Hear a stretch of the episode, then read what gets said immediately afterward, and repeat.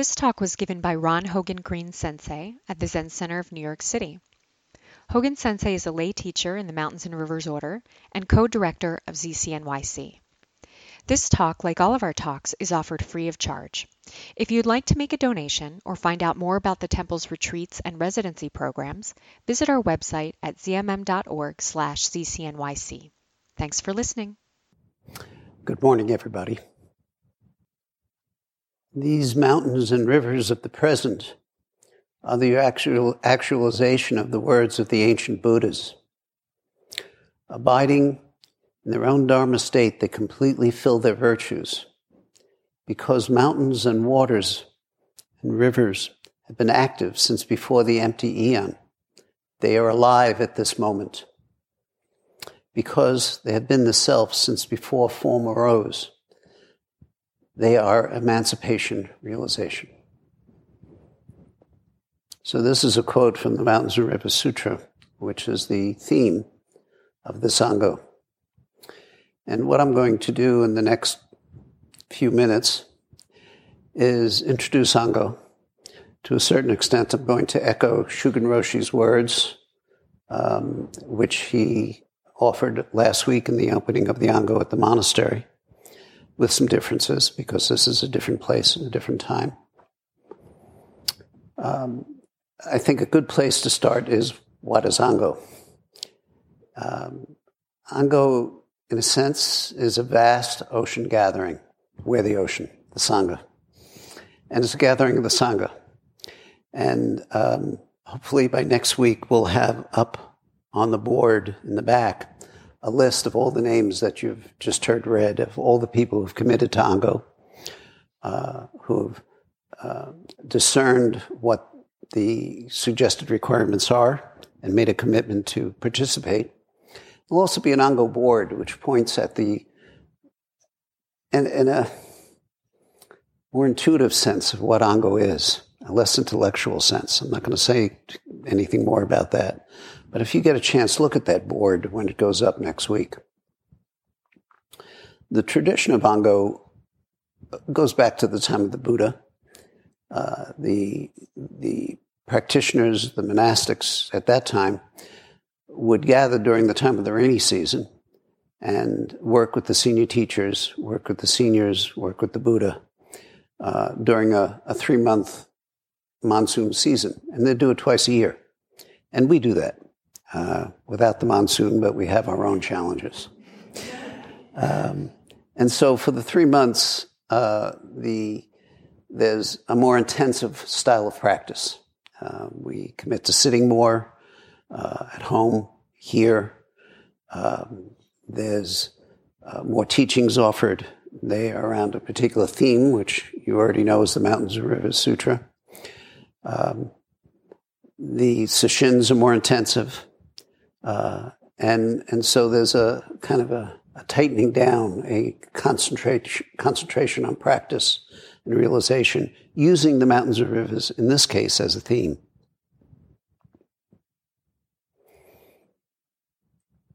And Ango tradition has continued. The word Ango means peaceful dwelling. And it's worth considering and contemplating this term of peaceful dwelling. What does it mean to dwell peacefully? What does it mean to live a life of dwelling peacefully? How do we, how do we create a peaceful dwelling, not just in the temple or in the monastery, not just in our homes, but within our minds, so that it affects us and we affect it with awareness and concentration no matter where we are? And this is not a completion of a task, it's an aspiration and a practice. And that's important to realize.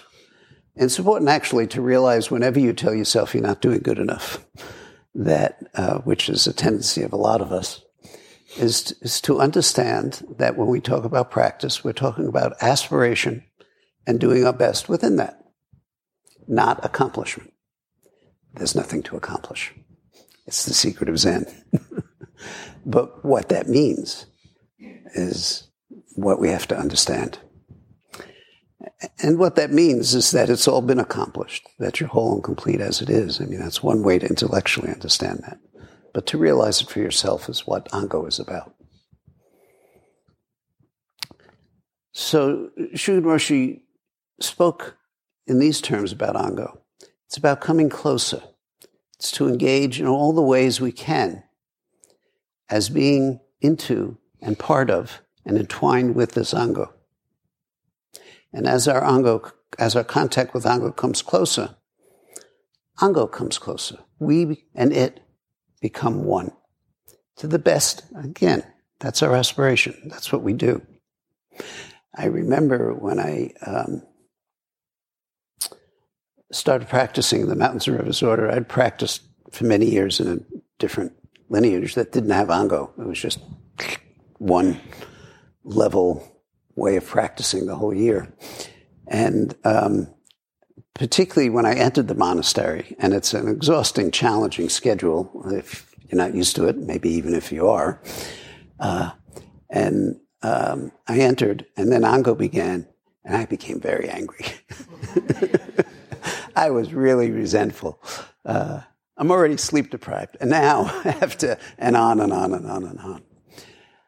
Um, but at a certain point, I realized, and you know, I related it to um, my my residency that I took in medicine, where I was working 100 hours a week, and bitterly complaining during that whole time.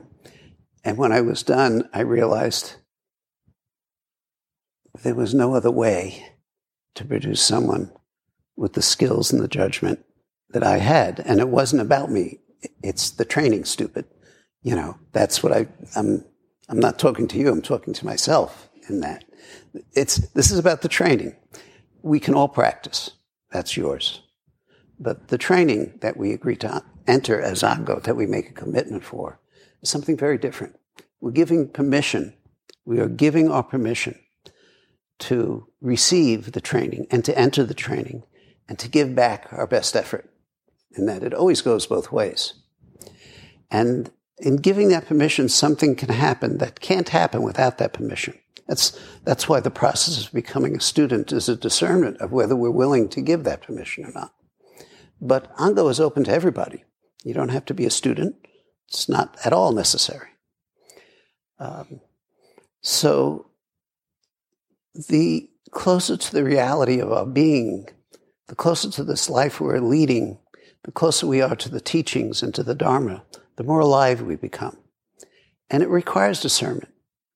It requires, it's challenging because life is challenging and suffering is pervasive and challenging. And in my own subtle way, I ask, what are you going to do about it? You know, if this is the way it is, what are you going to do about it? And so one answer is Ango. And Ango invites us to turn inward with Zazen, with Sesshin, with study, uh, and also to turn outward and with careful and due thoughtfulness to act in a manner outside the temple, outside the monastery, that upholds our practice and our intent. And invite the compassion that is in each one of us to flow outward and to flow back as we embody Ango, as we embody our true self, as we embody loving kindness, as we embody the cultivation of wisdom and compassion. And so that's what Ango is. It's an intensification of this. And there are other times that's not so intensive, and that we pull back. Not that we relax, but don't have that quite that quality to it. This is the 40th year that the monastery has been on Tremper Mountain. 40th year. Uh, Tremper Mountain is called Tenkozan, Heavenly Light Mountain. And if you've ever been there, many of you, if not most of you have, it's a double mountain. And I lived at the base of that mountain, literally in the field at the base of that mountain for a number of years.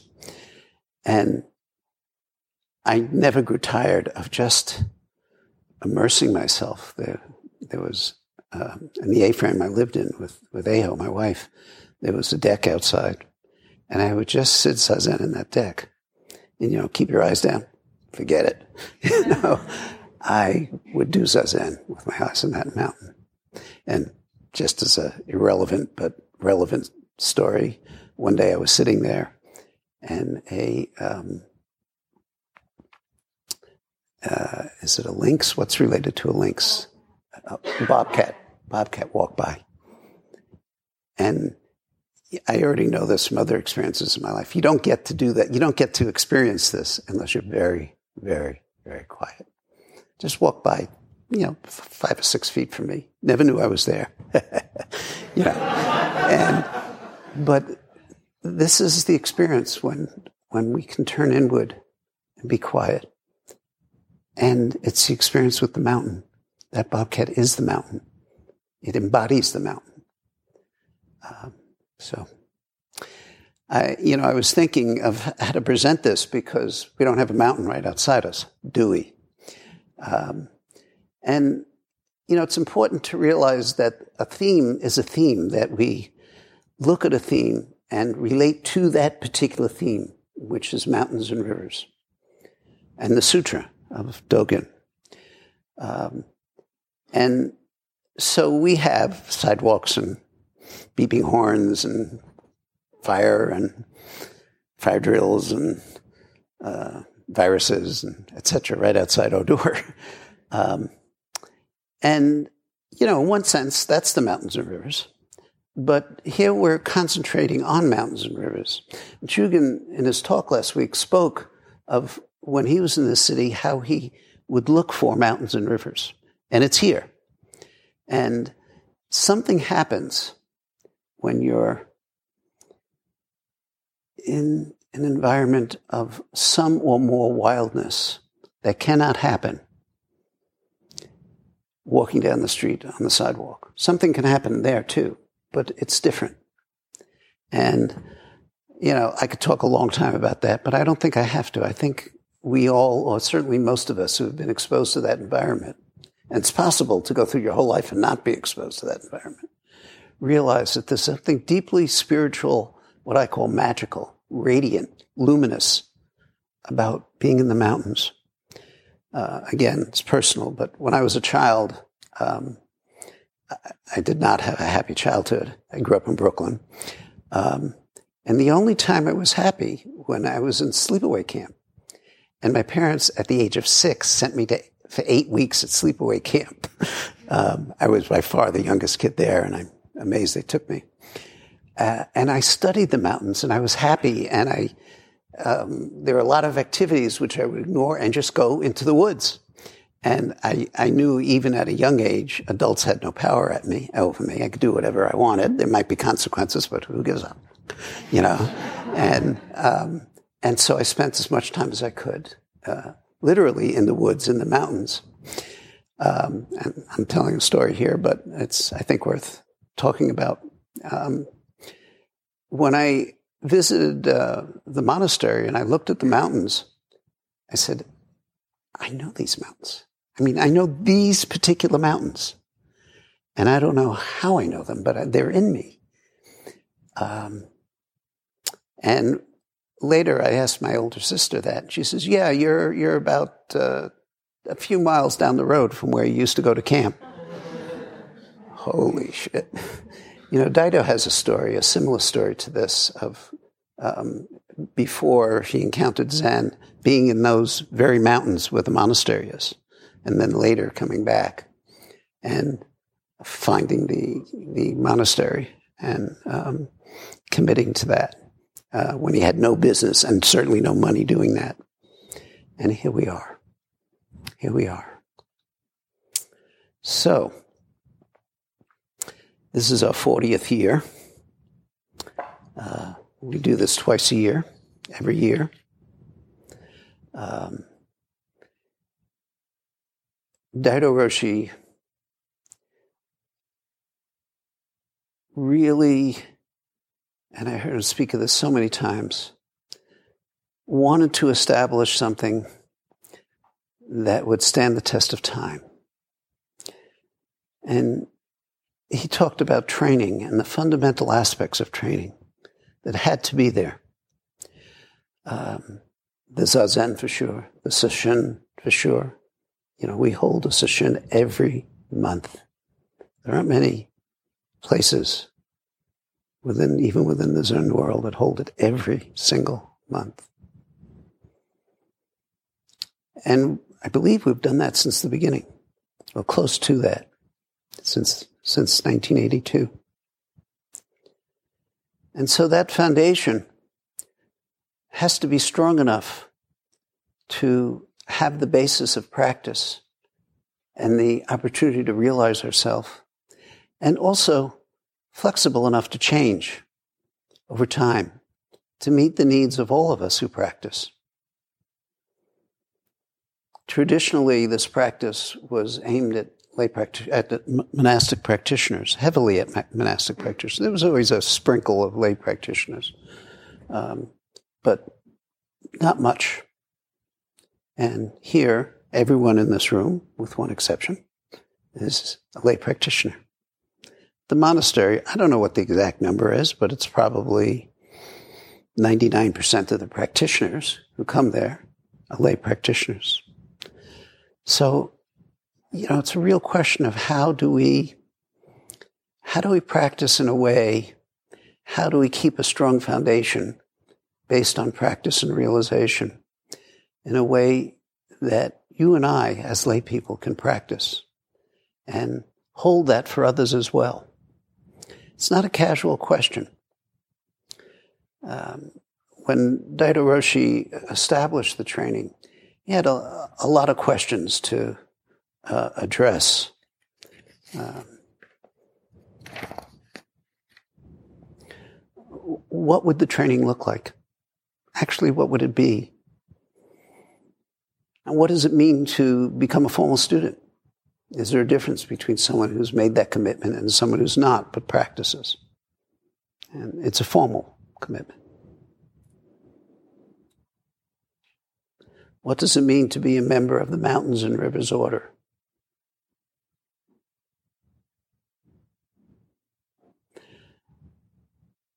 What's the difference between a seeker of the Dharma and becoming a student? Is there a difference? How does a student enter? How does the mind become prepared to be a student?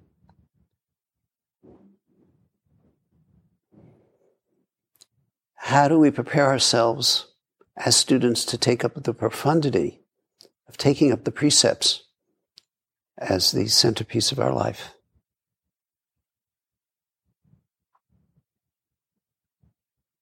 What is a monastic? What is a layperson? What's the difference? Is there a difference?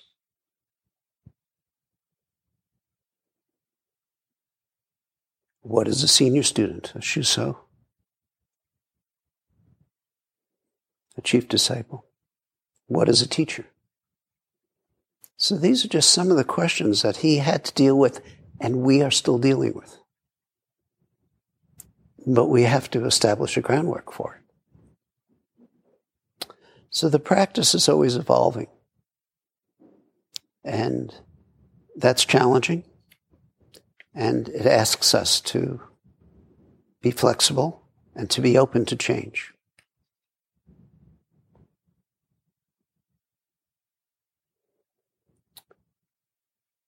So these mountains and rivers of the present are an actualization of the words of the ancient Buddhas.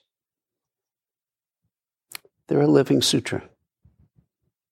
You're actually alive. I used, when I was on my deck and I'd look at the mountain, I would look at the trees blowing in the wind, which could be very slight or could be. And in either case, I can't describe it. I could talk about it, but the actual essence of what the trees and I were experiencing together, I can't speak of. And yet something unmistakable was happening. uh, Roshi talked about how the mountains and rivers are a living sutra. And if you, in case you don't know what the the monastery is in front of this double mountain and also the confluence of two rivers. And the root of tree, I guess in Sanskrit, and Dharma is the same. And a Zen Sangha is called, the word is Sorin, a Zen forest, literally a Zen forest. There's also uh, an analogy of looking at the Zendo, which I just did during the session, and looking out at everybody sitting. The analogy is of tree trunks, sitting just like individual and collective tree trunks as a forest. And it is, it's real, it's alive. Everybody is slightly moving within their stillness. Abiding in their own Dharma state, they completely fill their virtues. Each tree, it's easy to see.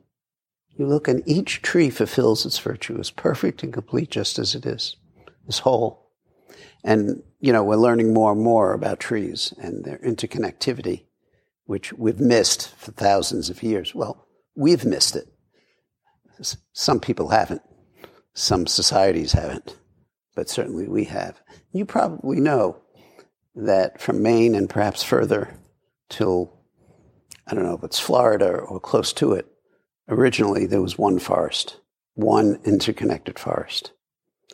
And with very, very few exceptions, very few, Every single tree of those millions and millions of trees was cut down. From my perspective, killed, murdered. Abiding in their own Dharma state, they completely their, fulfill their virtues. You too are completely fulfilling your virtue. You too are practicing to completely fulfill your virtue. So again, don't judge it. Just take it in. Make it yours. And this virtue is the teachings of the Dharma themselves, the teachings of the mountains and rivers. Dongshan said, These mountains and rivers radiate ceaselessly, endlessly expounding the Dharma. We do that too. We may or may not know it, but we do that too. And this has profound implications. Your inherent Buddha nature coming alive through the practices that we do influences and impacts every single being, human and not, that we come in contact with. It sounds like a vast responsibility, but it's a given, whether you practice or not. You do. And so the question really is how will you do this?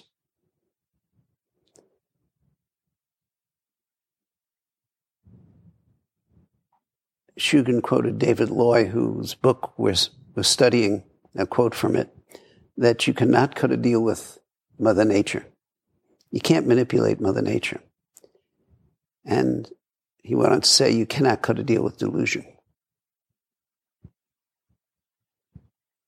You can't make a deal with reality. Reality stands as it is. When you yourself are that reality, there is no confusion. There is no problem. Delusion is just a rejection of things as they are. Well, how are things when we're a bit quiet, just as we are? How are things when we're not moving so vigorously that we are confused by our own actions. How are things at that moment? Don't describe it. Just be it. Dogen said, in every moment, and this is from the Mountains and Rivers Sutra, what we see is both possible and limited due to the extent of our penetrating vision. There's a similar quote in the Genjo Koan by Dogen as well. In every moment, what we see is both possible and limited due the extent, due to the extent of our penetrated vision. What's the limitations? It's ourself. Again, limitations inherently are suffering. There are no limitations. Within your, the completeness and the wholeness of your life, you can act in a way which is responsive and whole.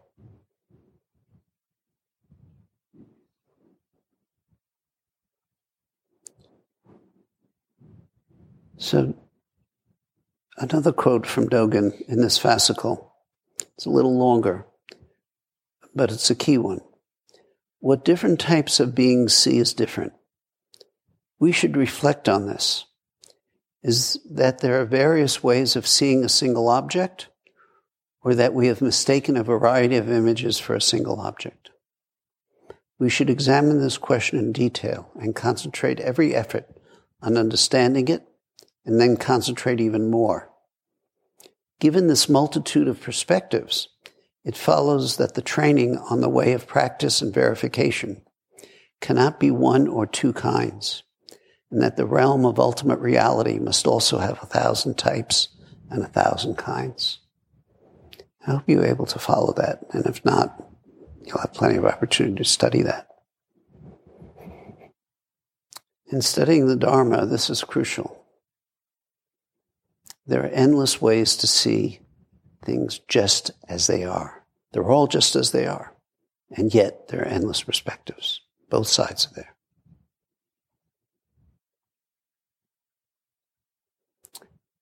You and I base everything on what we perceive. And we take that as the ultimate truth. So if you look at a tree or a mountain or a person from one perspective, then you're killing that tree or that person or yourself because that is not the truth. So Dogen says we should examine that in detail, concentrate every effort on understanding it, and then concentrate even more. So concentrate, concentrate, concentrate. When you're done doing that, do it some more. That sounds very familiar because the mountains and rivers that we study are ourself. They're no different. He's talking in one sense about Zazen, but also he's talking about the power and the actions that we take based on how our mind is and the implications of that when we only have one view, one use for something. And that's it. I was just in New Zealand for a month. And um, New Zealand is covered in Douglas fir, among other trees. Douglas fir is not a native tree, um, but it grows amazingly well there. It's a perfect environment for it. And so you drive down a road and you see a naked mountain. And it hurts. It really hurts. Now, I understand the commercial value of this. And, you know, there's plenty of wood in this room and so on and so forth. But it still hurts. I can't tell you how it hurts. It just, Don't, it hurts. And it's all over. It's not a little.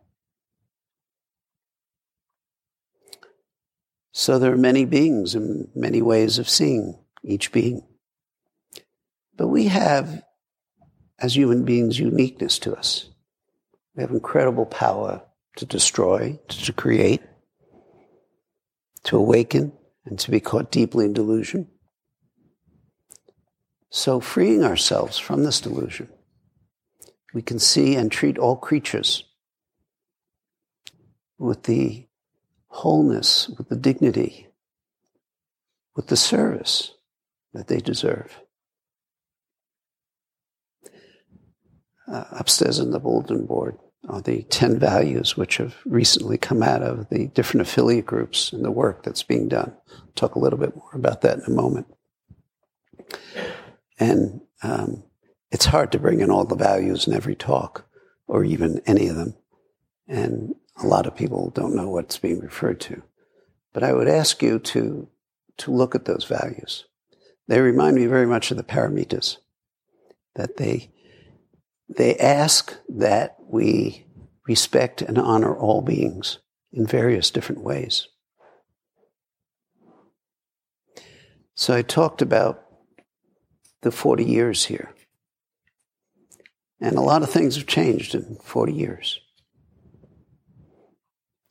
And what's on our plate right now climate emergency, the different racial and gender tensions.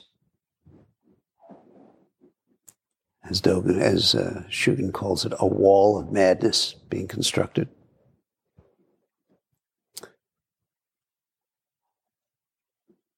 Different perspectives on nationalism, a country divided by politics, many other things. We have an obligation as a Sangha, as an order, to open wide our doors for anyone who wants to come in and to make it possible for those who do not look exactly like me or you to come in. We have an obligation to do that. It's implicit in this practice. Among our differences, we are all the same. Among our sameness, as our sameness, is our individual differences. These are not two different statements. This has to be respected. This has to be honored. And what does this mean? It's not theoretical. We need to turn our attention to this as a Sangha. We need to honor it.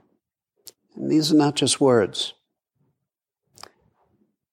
So, yes, we will continue to do those things which are at the base of the practice of Shin and Zazen and liturgy and Ango.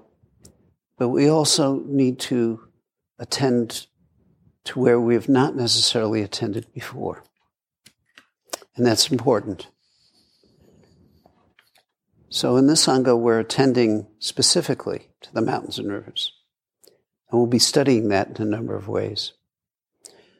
One of the ways, and this email just went out yesterday, um, is in a series of gatherings that Shugen Sensei will introduce each time. And then we'll explore Ecodharma, which is a book by David Loy. So yes, please do that. And it's going to be online, so wherever you are, it can be done. Um, and it's listed, the dates, and you can sign up. Um, and then they'll break up into groups and look at it from a Sangha perspective. Look at the various issues so that we become familiar with them. They become us, we become it. That's how change happens. I, I, talked before about my anger and resentment in the early days of encountering uh, Ango. I didn't talk very much about, I think I mentioned it, how transformative it was for me as I did Ango after Ango. That's really where something happened that took me out of my comfort zone, way beyond my comfort zone. And being surrounded by Sangha that inspired me, that supported me, that invited me, that, uh, and I've spoken many times of interacting with Hojin Sensei and Jiman in the creative process. Jiman is Shugen Roshi's partner. Um, and me without any training in creativity and expressing that, and them encouraging me. And of course, you don't need training. It's there. It's in every one of us. But how do you make the first mark on a pencil and a piece of paper? You know, some instruction is helpful. The instruction that I remember Jiman giving me when Ayo and I wanted to do movement as a presentation as, was very clear. She said, uh, find your music that you relate to. Um, and then whatever you think you should do, do the opposite. Boy, did that scare the shit out of me. but it, you know, I don't want to dismiss it lightly by saying it taught me something. It profoundly showed me something about myself. And uh, full of doubts, no confidence, no basis for confidence. And yet something happened. Something always happened every time I entered the, the creative process without fail. And in each of the other aspects of Ango. So I'm kind of jumping around here, but I want to, I'll touch, I hope, all the bases. So as part of the 40th anniversary and kind of an extension uh, of the Sangha, uh, we'll be having an all Sangha meeting. And I want to mention that because I hope you come, that the Sangha, the temple Sangha is well represented. And we have them about every five years.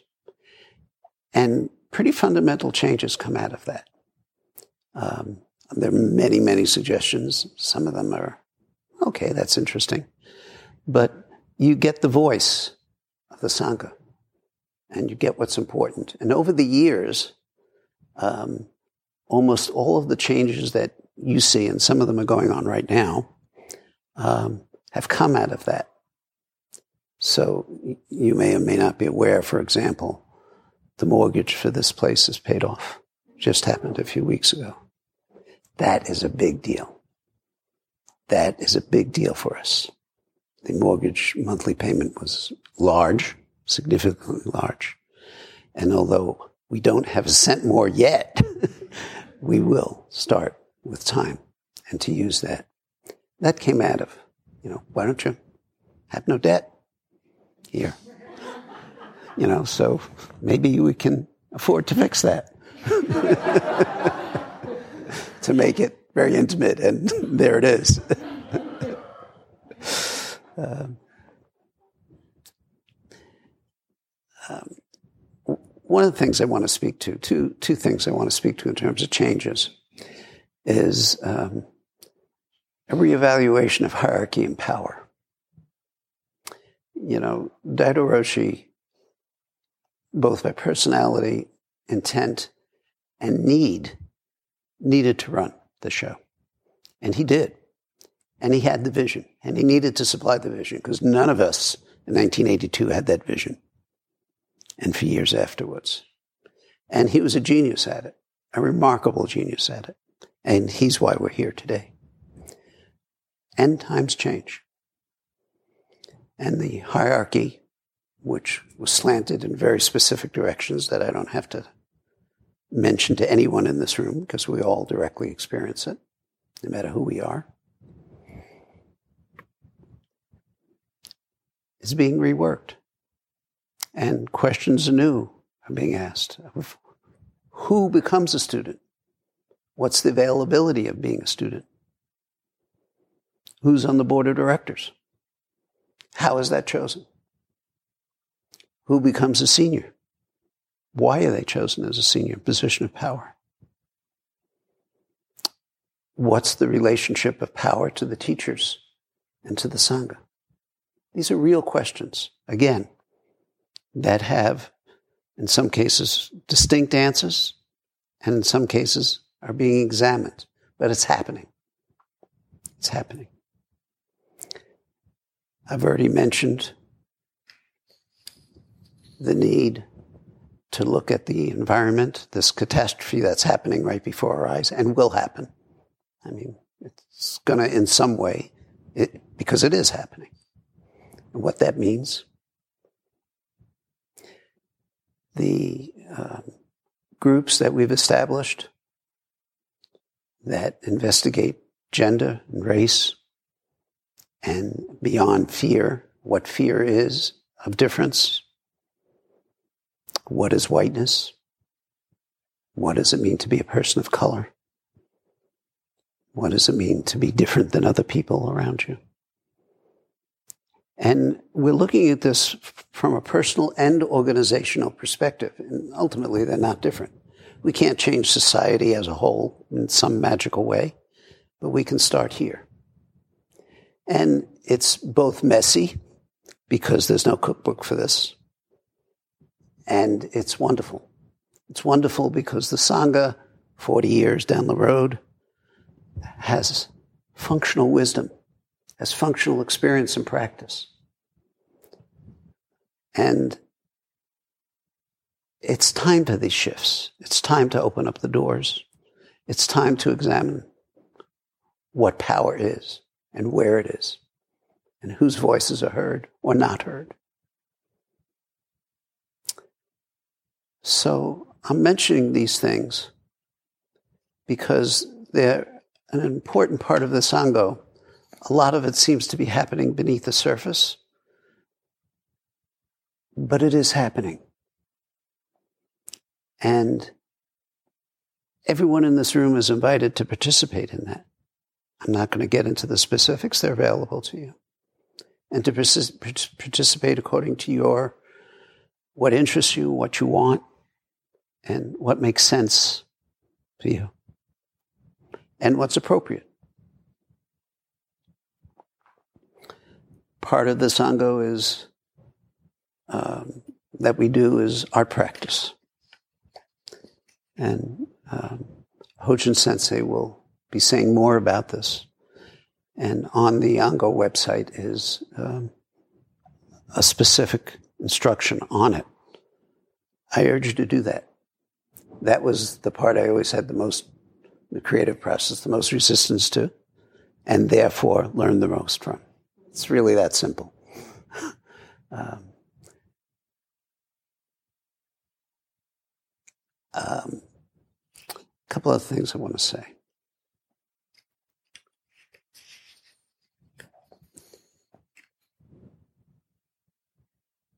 Dogen said, The mountains belong to those who love them.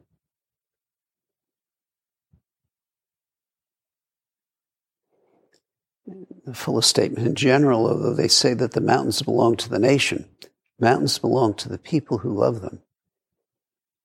When the mountains necessarily love their master, sages and wise ones, those of great virtue, enter the mountains. And these mountains are all inclusive com- compassion.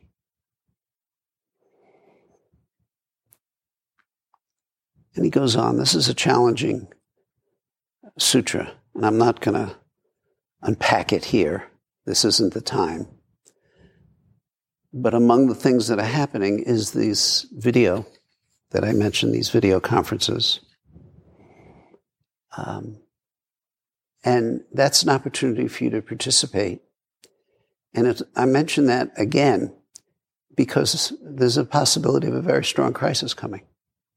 There's a possibility we may close, or the monastery may close, or the city may shut down. We don't know.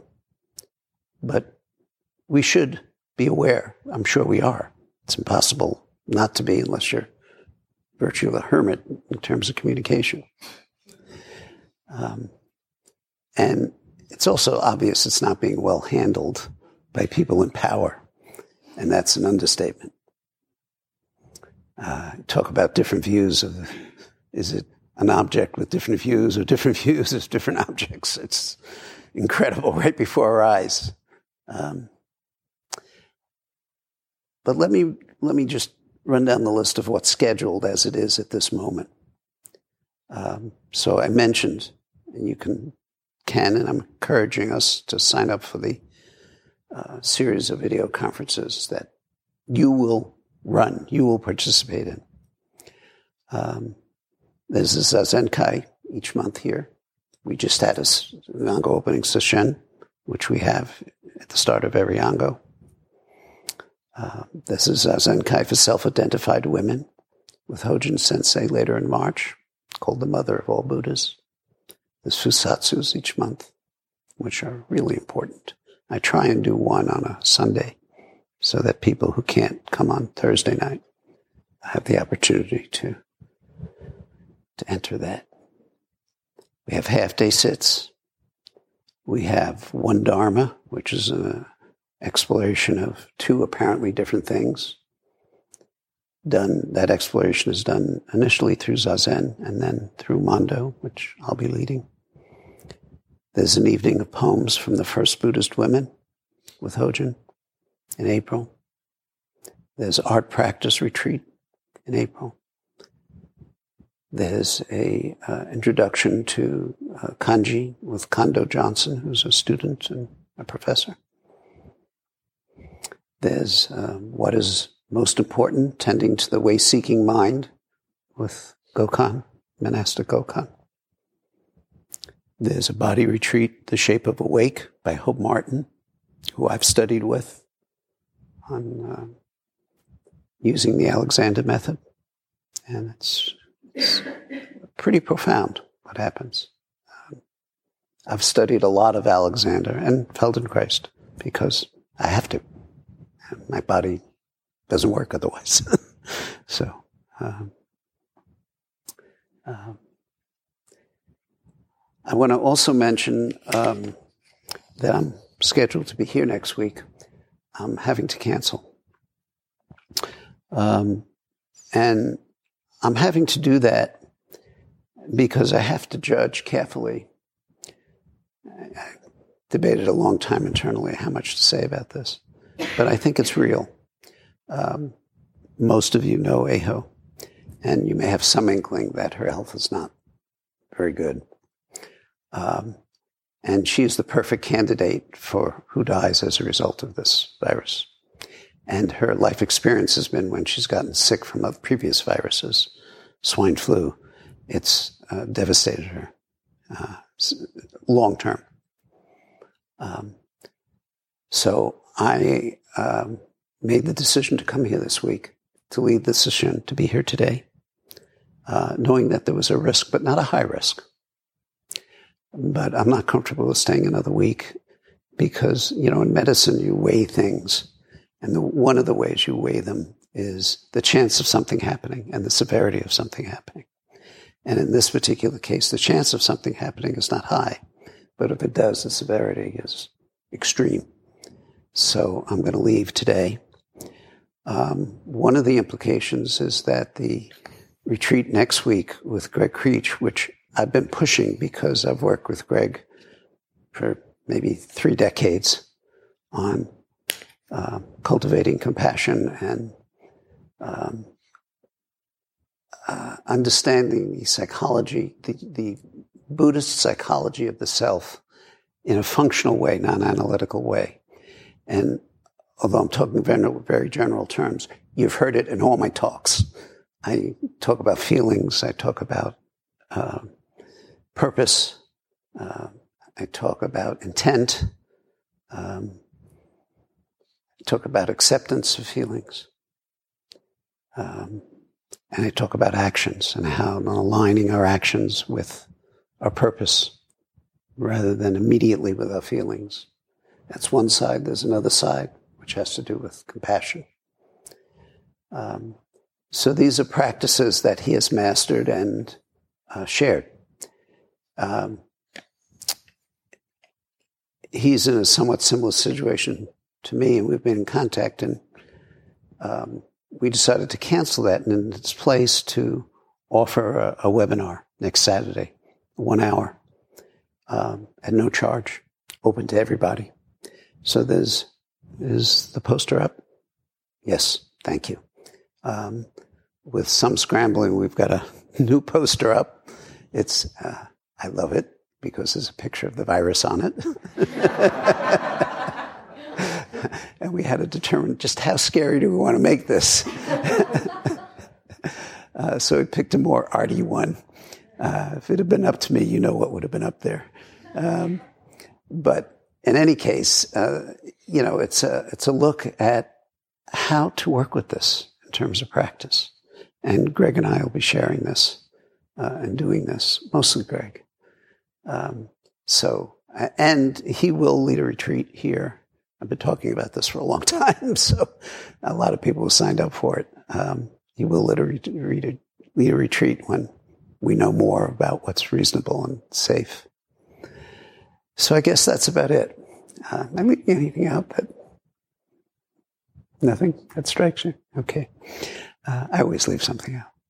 Um, I want to invite you to um, have lunch with us uh, if you're sick, don't. but we're doing every reasonable precaution that we can. We wipe the place down every day. We ask that you wash your hands. We are using disposable things. Um, and um, so far, so good. But we also know the other side of that. That needs to be treated with respect. Um, so um, nobody knows what's going to happen. Nobody knows how the Sangha is going to go in this regard. Um, but you can be sure that uh, a lot of time and energy uh, has been spent looking at this from an organizational perspective as to what makes sense and how to support everybody's practice uh, during this time. And especially if it gets bad, uh, one would assume the web works and we will encourage and support the Sangha under all circumstances. And that's our vow. That's the vow of the monastics, and that's the vow of the lay people. So let's vow together.